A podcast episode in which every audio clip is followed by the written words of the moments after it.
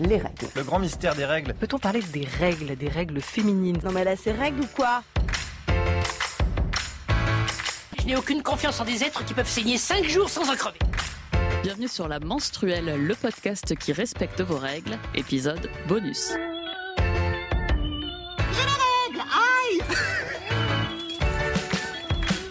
Endométriose. Ce mot, vous l'avez sans doute déjà entendu. Si vous nous écoutez depuis le début, que vous vous intéressez au sujet des règles, vous savez de quoi on parle, ou plutôt vous avez une petite idée. L'endométriose, c'est une maladie gynécologique. Des bouts d'endomètre qui vont se balader dans la vessie, l'intestin, la cavité pelvienne. Et quand les hormones donnent le top départ des règles, ces bouts-là se mettent à saigner eux aussi et ils créent des lésions. L'endométriose, c'est une maladie qui se traduit le plus souvent par des douleurs très importantes, le genre qui vous coupe en deux, qui vous épuise, qui vous rend la vie infernale. Les médecins spécialisés disent que sur l'échelle de la douleur, c'est 10 sur 10, comme une fracture ou un accouchement. Ce mois-ci, on a donc voulu vous parler de cette maladie chronique qui touche une personne menstruée sur dix au minimum. On en parle dans l'épisode qui vient de sortir. Et pour être sûr d'être bien renseigné, on a posé des questions à une épidémiologiste et à Julia qui souffre d'endométriose. Alors pour cet épisode bonus, on vous propose ces deux entretiens quasiment en intégralité. On commence avec Marinak Vaskov. On a trouvé son contact sur le site Les Expertes qui répertorie des expertes, des femmes qu'on ne voit pas assez dans les médias traditionnels. Marinak Vaskov est épidémiologiste et chercheuse à l'INSERM, l'Institut national de la santé et de la recherche médicale. Elle a travaillé en Australie et aux États-Unis et depuis 2005, elle étudie l'endométriose. Elle est aussi responsable scientifique de la cohorte Compare Endométriose, une communauté de patients qui a lancé en novembre dernier une étude d'envergure sur l'endométriose sous l'égide de l'APHP, les hôpitaux publics de Paris. L'objectif est de rassembler 5000 patientes partout en France, dans l'Hexagone et Outre-mer. On vous mettra le lien dans la description de l'épisode si vous voulez en savoir plus. Voici donc Marina Kvaskov. On lui a demandé d'abord comment définir l'endométriose. Alors l'endométriose, elle est définie par la présence de tissus d'endomètre qui ressemblent à de l'endomètre à l'extérieur de la cavité utérine. Donc l'endomètre, c'est euh, ce tissu qui tapisse l'intérieur de l'utérus et qui part tous les mois avec les règles. Donc il y a différentes théories euh, de l'origine de l'endométriose euh, et l'une des théories qui est la plus communément acceptée, même si elle n'explique pas tous les cas d'endométriose, c'est celle du reflux menstruel. Dans cette théorie, on pense qu'il y a des résidus d'endomètre qui sont dans l'utérus, qui passent au niveau des trompes et qui se retrouvent à l'extérieur dans la cavité pelvienne. Et ces lésions-là vont ensuite s'implanter à l'extérieur de la cavité utérine et on peut en retrouver un petit peu partout. Donc euh, principalement dans la cavité pelvienne, mais on peut en retrouver au niveau des poumons ou effectivement au niveau du cerveau dans certains cas.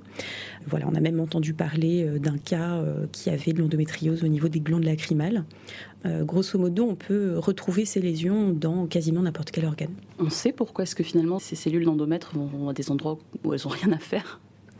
Non, on ne sait pas très bien. Ça peut venir de plein d'endroits. Dans les différentes théories qu'il y a, il y a aussi le fait que l'endométriose commencerait en fait à un stade euh, embryonnaire du développement. Donc ça pourrait être euh, à ce moment-là qu'il euh, y a une migration.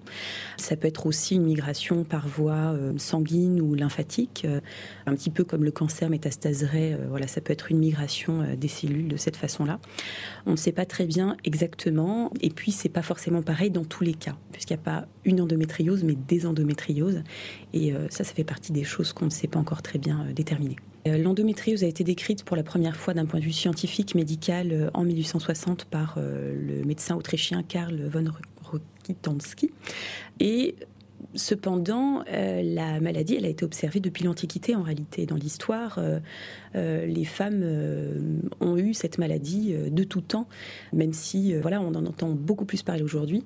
Alors pourquoi? Eh bien parce que, tout d'abord, je pense que c'est parce que c'est une maladie qui est taboue, c'est une maladie qui a trait aux règles, qui touche les organes reproducteurs féminins, et donc on n'en parle pas, tout simplement. On ne s'est pas trop intéressé à cette maladie aussi parce que, voilà, on n'écoute pas tellement les femmes, les douleurs des femmes.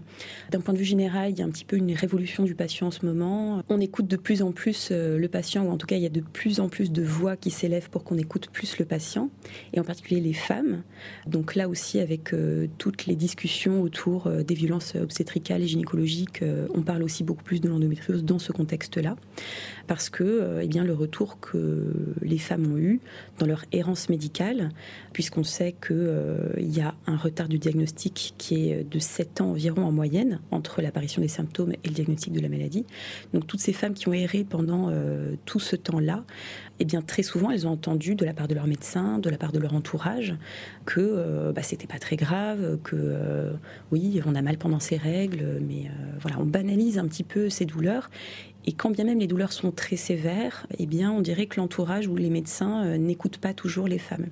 Et en conséquence, euh, les femmes ne s'écoutent pas toujours elles-mêmes parce qu'elles ont un peu appris à ravaler ces douleurs en se disant, bah oui, euh, enfin, je, suis une chochotte ou, enfin, je devrais pas avoir mal, je, dois être hypochondriaque. Enfin voilà, j'imagine qu'après, il y a tout un cheminement qui se fait. Et il y a aussi des femmes qui, de base, ne, s'écoutent pas trop aussi, n'écoutent pas trop leur corps et du coup passe à côté de ça. Donc là, on parle de plus en plus de la maladie et c'est tant mieux. Euh, notamment grâce au travail des associations de patientes qui font vraiment un, travail remarquable pour euh, sensibiliser la population à la maladie. Et aussi, il y a de nombreuses célébrités qui ont pris la parole, que ce soit en France ou à l'international, pour dire ben voilà, j'ai de l'endométriose, voilà ce que ça fait, et il faut qu'on en parle.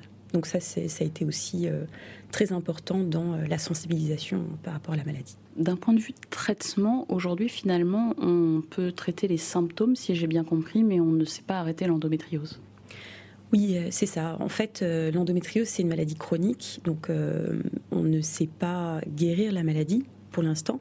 Ce qu'on propose généralement, euh, donc bon voilà, moi après je suis pas médecin, je suis scientifique, mais euh, dans ce que je connais, c'est que on propose des traitements qui vont stopper les symptômes. Donc en premier lieu, on va proposer une pilule contraceptive euh, en continu qui va tout simplement arrêter les règles et donc on n'est plus exposé aux menstruations et donc souvent les, les symptômes vont mieux. Mais chez certaines femmes, ça ne suffit pas.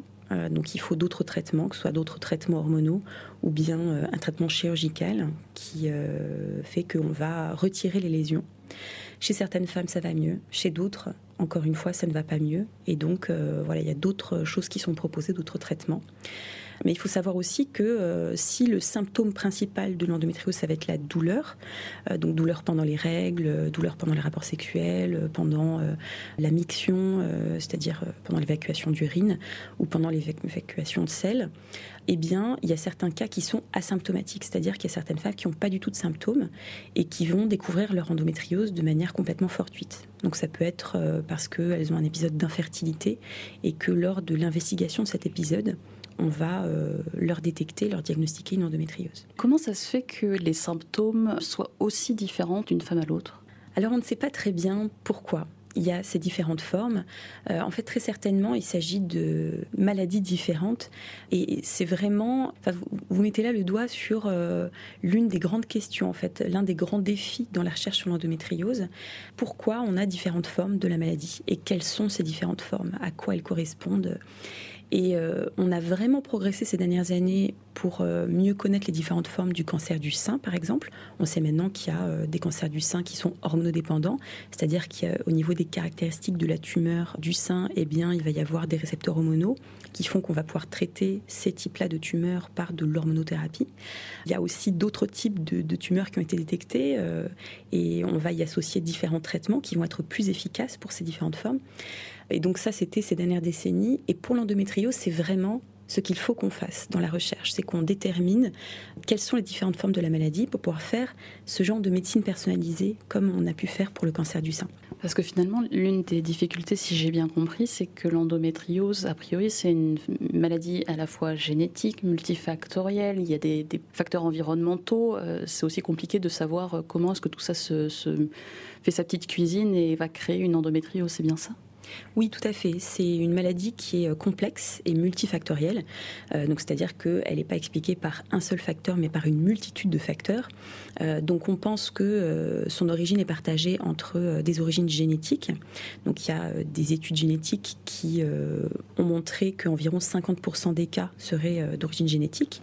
Donc, que ce soit lié à un risque familial ou pas du tout, en fait. ça peut être un facteur génétique qui en cause, même si on n'a pas plusieurs cas d'endométriose dans sa famille. Et il y a aussi d'autres causes potentielles. Donc, euh, on parle aussi de euh, réponse immunitaire aberrante, donc de système immunitaire euh, défaillant, de réponse inflammatoire aberrante aussi. Mais il faut savoir que dans ces deux cas-là, l'endométriose génère aussi un système immunitaire défaillant et une réponse inflammatoire particulière. Là, il y a une histoire un petit peu de quelle est la cause, quelle est la conséquence. Et aussi, on suspecte l'impact de différents facteurs environnementaux. Et dans ces facteurs environnementaux, on a donc l'environnement euh, subi entre guillemets, et là-dedans, on a euh, l'exposition aux perturbateurs endocriniens, par exemple, qui sont très fortement suspectés d'avoir un impact sur la maladie.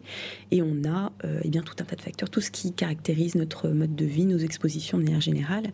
Tout ça, ça fait partie des choses auxquelles on essaye de trouver réponse pour mieux comprendre quelles sont les causes de l'endométriose dans la recherche. Alors justement, au niveau de la recherche, où est-ce qu'on en est? Qu'est-ce qu'on a fait? Surtout, c'est quoi euh, Enfin, quels sont les défis à venir euh, pour la recherche en endométriose alors il y a plusieurs grands défis et je peux vous parler de plusieurs choses. Donc déjà, dans l'endométriose, il faut savoir que la recherche principale qui a été faite jusqu'à présent, c'est la recherche clinique. Donc c'est la recherche qui est faite par les médecins à l'hôpital et qui vise à euh, regarder par exemple, eh bien, est-ce qu'après une chirurgie, euh, est-ce qu'après tel ou tel traitement, on a de meilleures chances d'avoir une grossesse naturelle chez les femmes qui ont l'endométriose donc voilà, ça peut être l'une des questions qui est posée. Ça peut être aussi euh, voilà, la recherche de nouveaux traitements. Et donc dans cette recherche-là, eh bien récemment, on a eu deux découvertes récentes dont euh, vous avez peut-être déjà entendu parler. Il y a une découverte qui a été faite au niveau du CHU de Lyon, euh, à l'hôpital de la Croix-Rousse, qui est le traitement de l'endométriose profonde postérieure par ultrason focalisé de haute intensité par voie rectale. Donc ça, c'était une première mondiale parce que c'est un traitement qu'on utilise généralement pour le cancer de la prostate. Et euh, pour le traitement de l'endométriose profonde, là, les premiers résultats ont été très encourageants. Euh, donc ça, c'était vraiment euh, une super nouvelle, même si bien sûr, ça reste à évaluer à plus grande échelle dans un essai multicentrique plus important. Et en termes de molécules, eh bien, il y a euh, une molécule qui s'appelle l'élagolix, qui est un antagoniste de la GNRH, qui a été euh, proposée pour le traitement des douleurs pelviennes liées à l'endométriose euh, et qui a montré une réduction des douleurs au bout de six mois de traitement.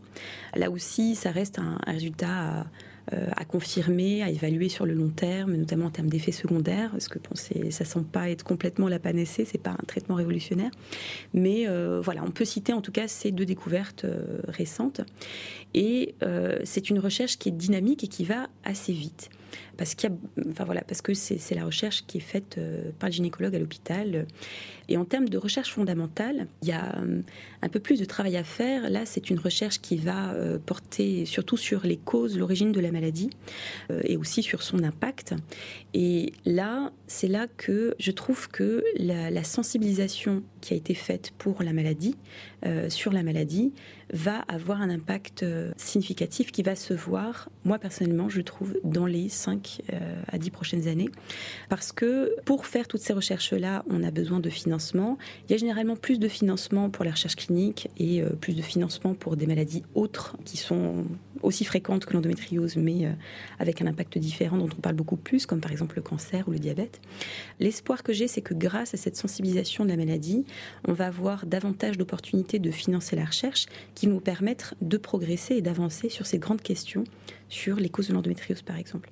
Et il y a une autre chose que je peux vous dire, c'est que récemment, en 2017, il y a eu un projet de définition des priorités de recherche pour l'endométriose qui a été fait à l'Université d'Édimbourg au Royaume-Uni et avec une initiative à but non lucratif qui s'appelle la James Lind Alliance et qui a pour but de mettre en relation euh, des patients, donc là des patientes atteintes d'endométriose, l'entourage des patients, des associations de patients, des médecins et des chercheurs au Royaume-Uni et en, et en Irlande, pour que ensemble ces différents acteurs puissent définir quelles sont les priorités de recherche qui leur tiennent vraiment à cœur.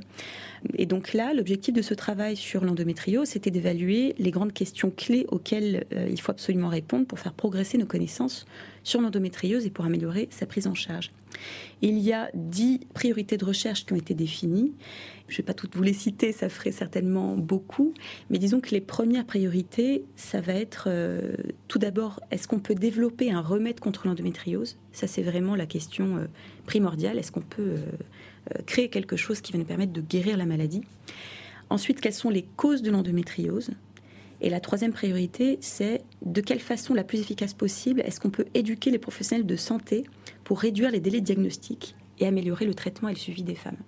Donc ça, c'est important parce qu'on a, grâce à tout ce travail, une ligne de, de travail pour la recherche. Vous, euh, spécifiquement, vous travaillez sur quoi en fait? Alors moi, je suis épidémiologiste et je travaille sur l'épidémiologie de la maladie. Donc je m'intéresse à la recherche de facteurs de risque de la maladie. Je m'intéresse aussi à l'épidémiologie descriptive, c'est-à-dire euh, savoir préciser la prévalence de l'endométriose, parce qu'on dit qu'il y a 10% euh, de femmes atteintes, mais finalement c'est un chiffre qui est très peu précis. Une partie de mon travail, ça vise à préciser ces chiffres-là. Et je travaille aussi sur euh, les conséquences de la maladie et euh, mon travail vise aussi à déterminer quelle est son histoire naturelle, quelle est l'évolution naturelle de la maladie. Or, ces douleurs qui concernent de nombreuses femmes peuvent survenir pendant les règles, mais aussi juste avant. On appelle ça des dysménorrhées. Julia, elle, a 32 ans. À 25 ans, on lui diagnostique une endométriose après des mois de galère, elle vous le raconte. Et la seule raison pour laquelle les mois ne se sont pas transformés en années d'errance médicale, c'est grâce à sa détermination.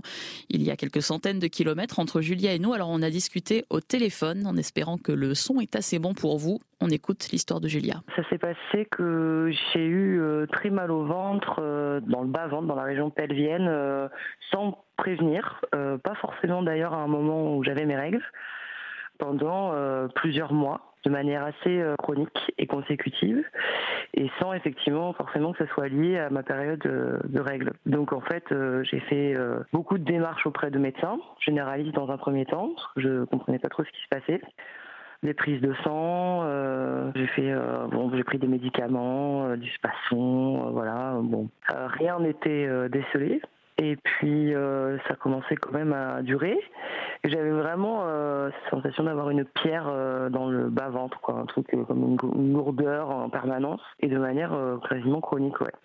Il y a un moment donné où c'est devenu insupportable, donc j'ai refait d'autres analyses, d'autres médecins qui ont fini par me dire que j'étais un peu folle parce qu'ils trouvaient rien. Donc euh, ils pensaient que c'était un peu du cinéma.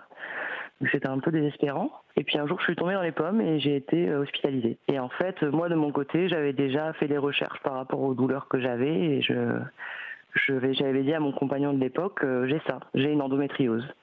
Il me dit mais Julia, euh, c'est pas possible. Les médecins auraient trouvé. Euh, tu te montes la tête. Euh, Et je lui dis non non, je suis sûre que j'ai ça. C'est exactement les mêmes symptômes que ce qui est décrit sur internet, que ce que les gens disent. Et donc, lorsque j'ai été hospitalisée, on m'a fait une célioscopie et effectivement, quand je me suis réveillée, on m'a dit Madame, vous avez une endométriose. Voilà comment ça s'est passé. Et au final, ça a mis combien de temps entre le moment où tu as commencé, où tu as eu mal pour la première fois et le moment du diagnostic? Je dirais six mois. Un peu plus mais euh, mais enfin ouais six mois. Six mois mais parce que parce que euh, j'ai j'ai bataillé quoi. Parce que pour moi j'étais persuadée qu'il y avait quelque chose que c'était pas psychologique.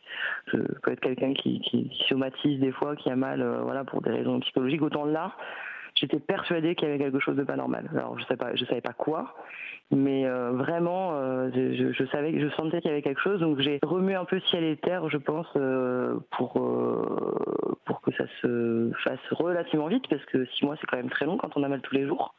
Mais il y a des femmes pour lesquelles c'est plus long encore.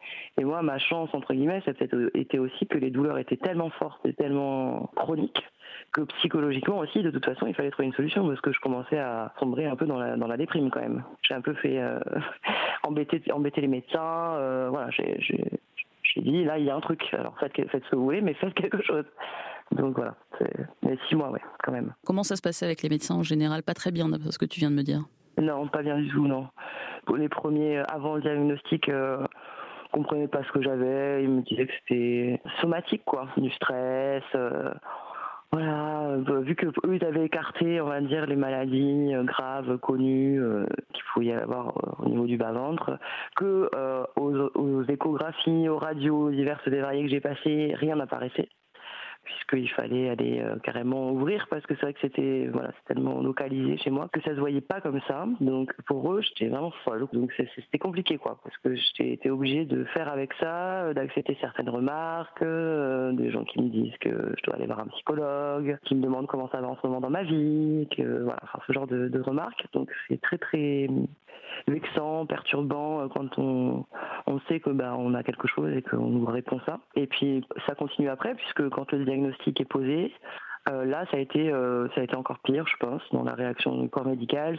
Alors j'ai eu un médecin qui m'a dit c'est une maladie chronique, vous aurez ça toute votre vie, il va falloir faire avec. On ne sait pas la soigner. Bon, quand vous avez 25 ans, vous réveillez à peine une opération, ça manque un peu de tact quand même. Il y en a un autre qui m'a dit vous n'aurez certainement jamais d'enfant. Donc pareil, hein, c'est un peu violent quand même. Et surtout c'est faux parce qu'en fait c'est pas forcément le cas. Donc voilà, mais bon, on me l'a annoncé un peu comme ça quand même. Une autre genre de remarque que j'ai pu avoir aussi, c'est il faut faire des enfants. Euh, faites un enfant, vous serez tranquille, vous aurez plus vos règles, et puis euh, au moins pendant la grossesse, euh, vous serez plus embêté par l'endométriose. Voilà le trois genres de remarques que j'ai pu avoir. Voilà, des remarques assez à la fois, je trouve, bêtes et, et méchantes quand même. Et voilà, donc c'est un peu effondré et puis par la suite c'est pareil. voilà, ils savent pas cette maladie est méconnue, cette maladie s'exprime de manière trop différente chez chaque femme, donc ils ne comprennent rien. Et les peu de traitements, on va dire, médicaux, médicamenteux qu'ils proposent sont, sont, inadaptés. Enfin, moi, pour moi, ça a été inadapté, en tout cas. Je me suis dit, en sortant, en fait, il va falloir que je me débrouille toute seule, quoi. Il va falloir que je trouve par moi-même. De la même façon que j'ai trouvé ma maladie toute seule, il va falloir que je la soigne toute seule. C'est ce que je me suis dit. J'avais raison, quand même. Alors avant le, diagnostic, enfin donc tu t'es euh, quand même fait euh, six mois de, douleur euh, au quotidien. Forcément, ça avait un impact sur ta vie perso, professionnelle, j'imagine? Ah ouais, carrément, carrément. Moi, ça a été et c'est ça qui, à un moment donné, m'a fait un peu remuer ses ciel et terre, parce que, bon, au-delà du fait que la douleur était insupportable au bout d'un moment, mais comme c'est une douleur qui est chronique, c'est comme tout, on s'y habitue un peu si vous voulez. C'est pour pas sombrer. Et en attendant, il y avait des jours où je me disais bon, bah, j'ai toujours, j'ai mal, je, le sens, j'ai toujours cette sensation de lourdeur dans le bas ventre. Mais en même temps, aujourd'hui, ce truc-là va pas gâcher ma journée, quoi. Donc aujourd'hui, euh, je sors, aujourd'hui, euh, je vais bosser euh, avec le sourire, aujourd'hui, voilà, aujourd'hui en gros je fais semblant quoi. Parce que sinon, euh, sinon tu, tu, tu, passes ta vie dans ton lit à pleurer et puis tu deviens fou quoi. Donc il y a des moments où bah, je faisais euh, semblant quoi. J'habitais dans les Alpes à l'époque, donc euh, j'allais même faire du ski. j'avais un boulot saisonnier donc je bossais quand même pas mal. J'avais un, compagnon. Mais effectivement ça, ça dure un moment, mais vous pouvez tenir quelques jours puis après ça, après vous, vous, craquez quoi parce que en fait vous avez tellement mal et que ça impacte forcément oui la vie sociale, la vie de couple. Moi ça a effectivement posé ce, ce, souci-là euh, avec mon compagnon de l'époque qui a compris une fois que le diagnostic a été posé et qui a été soutenant là-dessus, il n'y a pas de souci. Mais c'est vrai qu'avant de savoir ce qui se passait, ou même, même après, parce que ça reste compliqué d'avoir une relation sexuelle quand on a mal euh, en permanence au ventre, mais ça a été avant, ça a été très compliqué, oui, parce qu'il y a des moments où lui aussi, euh, pas qu'il ne croyait pas, mais il, doutait, quoi. Il dit, attends, on trouve rien. tu regardes, là, aujourd'hui, tu as été bossé, tu as été faire du ski, et et moi je peux pas te toucher quoi. Enfin bon, c'était un peu ça quoi. Et du coup c'est ça, c'est c'est l'enfer quoi. Et inversement, euh, les copains c'est pareil. Euh, des fois, euh, bah, attends, hier soir t'es sorti et ce soir ça va pas du tout. Attends, pourquoi tout d'un coup ça va mieux, après ça va plus? Enfin, voilà, les gens au bout d'un moment ils comprennent, mais au bout de six mois ils comprennent plus quoi. C'est-à-dire que s'il n'y a pas quelque chose qui est posé pour vous, c'est pas vraiment du jugement, mais quand même, on sent que bon, elle avec son mal de ventre, elle commence à nous fatiguer quoi. Donc oui, c'est compliqué. Euh, avec la famille aussi. Euh, moi, il y a des fois où, où j'allais au boulot en pleurant, quoi. Où je me suis dit, comment je vais faire pour tenir la journée? Après, j'ai entamé une formation au moment où on a découvert mon endométriose. Et c'est en classe, en cours, que je que, j'avais tellement mal que je me demande presque si j'ai pas simulé carrément un malaise pour, qu'on m'emmène à l'hôpital, en fait. Parce qu'en fait, la, douleur était forte, mais elle était forte depuis six mois et j'en pouvais plus, quoi. Et j'avais envie qu'on aille voir là-dedans, quoi, qu'on me dise, mais euh, oui, il y a quelque chose. Donc euh, oui, ça, ça, joue sur tous les pans de votre vie. Moi, ça a mis à mal. Euh, j'ai dû arrêter ma formation, du coup, puisque c'était une formation d'un an et que le moment où il y a le diagnostic n'est pas le moment où vous allez mieux. moi, ça a mis du temps, donc j'ai arrêté ma formation. De, j'étais en formation pour passer un BPGEPS dans l'animation. Je l'ai arrêté. Ça, ça a quand même, pendant une bonne année et demie, eu des répercussions sur ma vie, ouais. Et aujourd'hui, comment ça va? Et aujourd'hui, ça va bien. Aujourd'hui, ça va bien euh, parce que euh, moi, j'ai j'ai refusé tout, tout traitement médicamenteux parce que la seule chose qu'on me proposait, c'était un implant progestatif qui me mettait en ménopause artificielle. Qui me permettait d'avoir un moins d'ostrogène, enfin voilà, d'avoir en permanence de la progestérone et c'est le et du coup ça vous met en ménopause artificielle et c'est juste une horreur. Enfin en tout cas pour moi ça a été une horreur puisque en plus de ne pas me soulager au niveau de la douleur, ça m'a donné des effets secondaires terribles qui sont ceux de la ménopause peut-être, mais en tout cas moi j'avais 25 ans donc j'étais pas du tout prête à à ressentir ça, euh, qui, était pour moi des sautes d'humeur, euh, des bouffées euh, de chaleur, une absence totale de libido, enfin bon, des, des, choses horribles.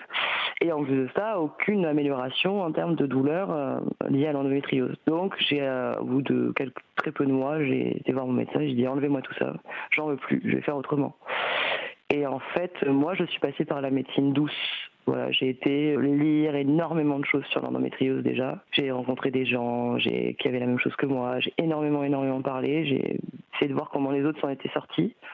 Bon, chez les médecins, j'ai pas trouvé trop d'oreilles. J'étais jusqu'à Nantes voir le meilleur ponte, soi-disant, gynécologue, qui euh, est un peu au courant dans les os. Mais même lui, j'ai l'impression de apprendre des choses. Alors ça m'a fait un peu peur.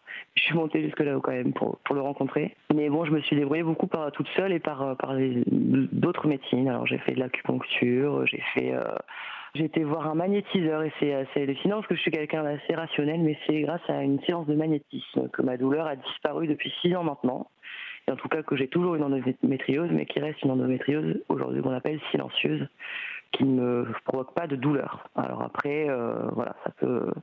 Parfois, j'ai mal au ventre euh, au niveau intestinal. Il y a, bon, je me pose, la question si c'est pas l'endométriose qui se développe un peu.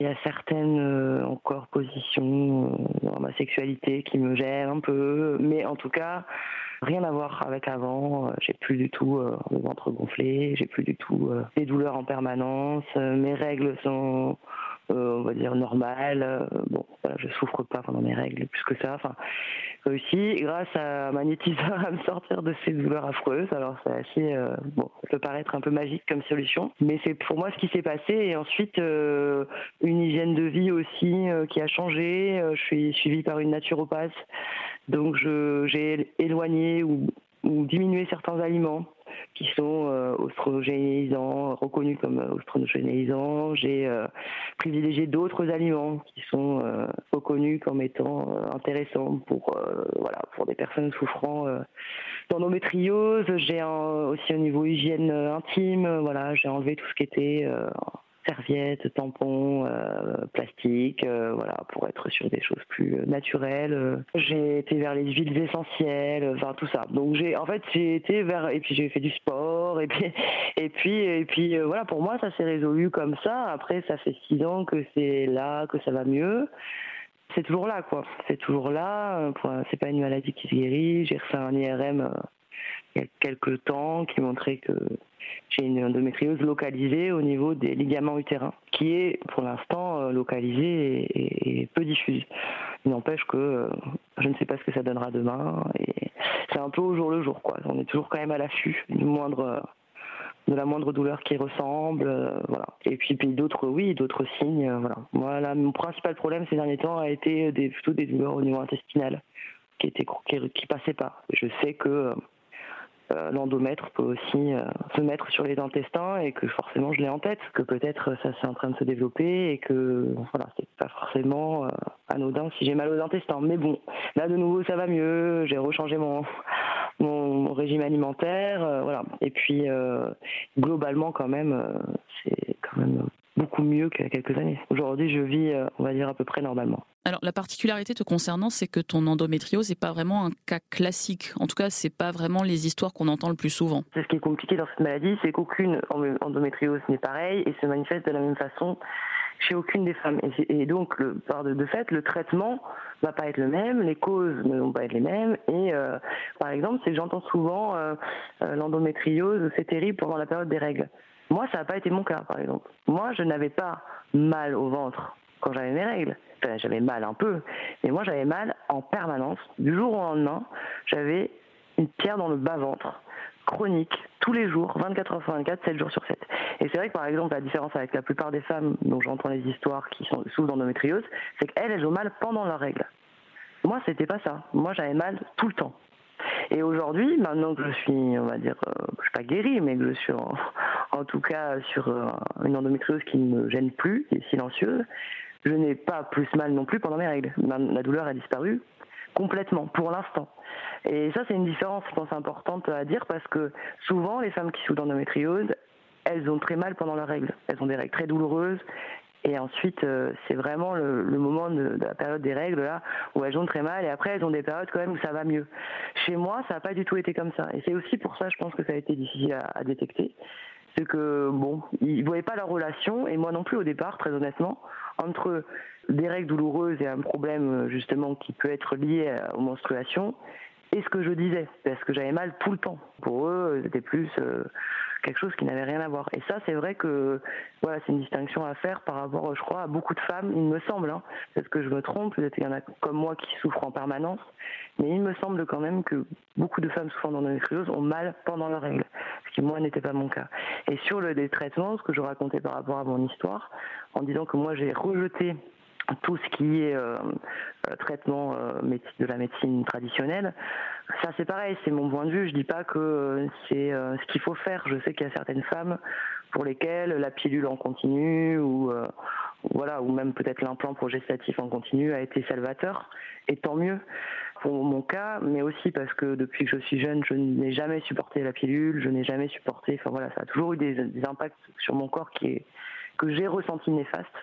Donc moi, j'ai rejeté tout ça. Ça ne veut pas dire que euh, pour certaines femmes, il n'y a pas des solutions médicamenteuses qui fonctionnent. Si je dois donner mon avis, j'en doute fortement. Voilà, j'ai quand même l'impression que pour l'instant, la médecine euh, traditionnelle euh, nous euh, fait avaler des traitements qui sont absolument pas adaptés quand on met une jeune fille sous épouse artificielle à 25 ans. On peut pas me dire que c'est normal. Moi, j'ai tendance à me dire que c'est une fausse solution et que pour l'instant, la médecine n'en a pas de vrai moi, j'ai refusé ça. Voilà, en bloc. J'ai préféré souffrir encore un peu et trouver d'autres solutions. Mais euh, voilà, c'est, quand même, il faut quand même qu'il y ait des, avancées là. Ça devient urgent. Et menstruation, c'est une science. Ça n'a rien à voir avec la lune. Ça, c'est toi qui le dis. Mais notre déesse intérieure dit qu'il s'agit d'un rythme sacré qui représente la célébration profonde de la féminité. C'est la fin de cet épisode bonus de la menstruelle. Un immense merci à Marina Kvaskov et à Julia d'avoir pris le temps de nous répondre. N'hésitez pas à réagir à cet épisode sur les réseaux sociaux. On est présente sur Twitter, sur Instagram et sur Facebook.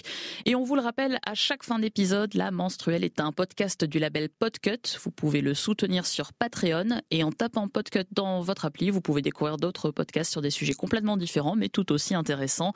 Merci de nous avoir écoutés et à la prochaine pleine lune. Les règles, excuse-moi, ça concerne tout le monde.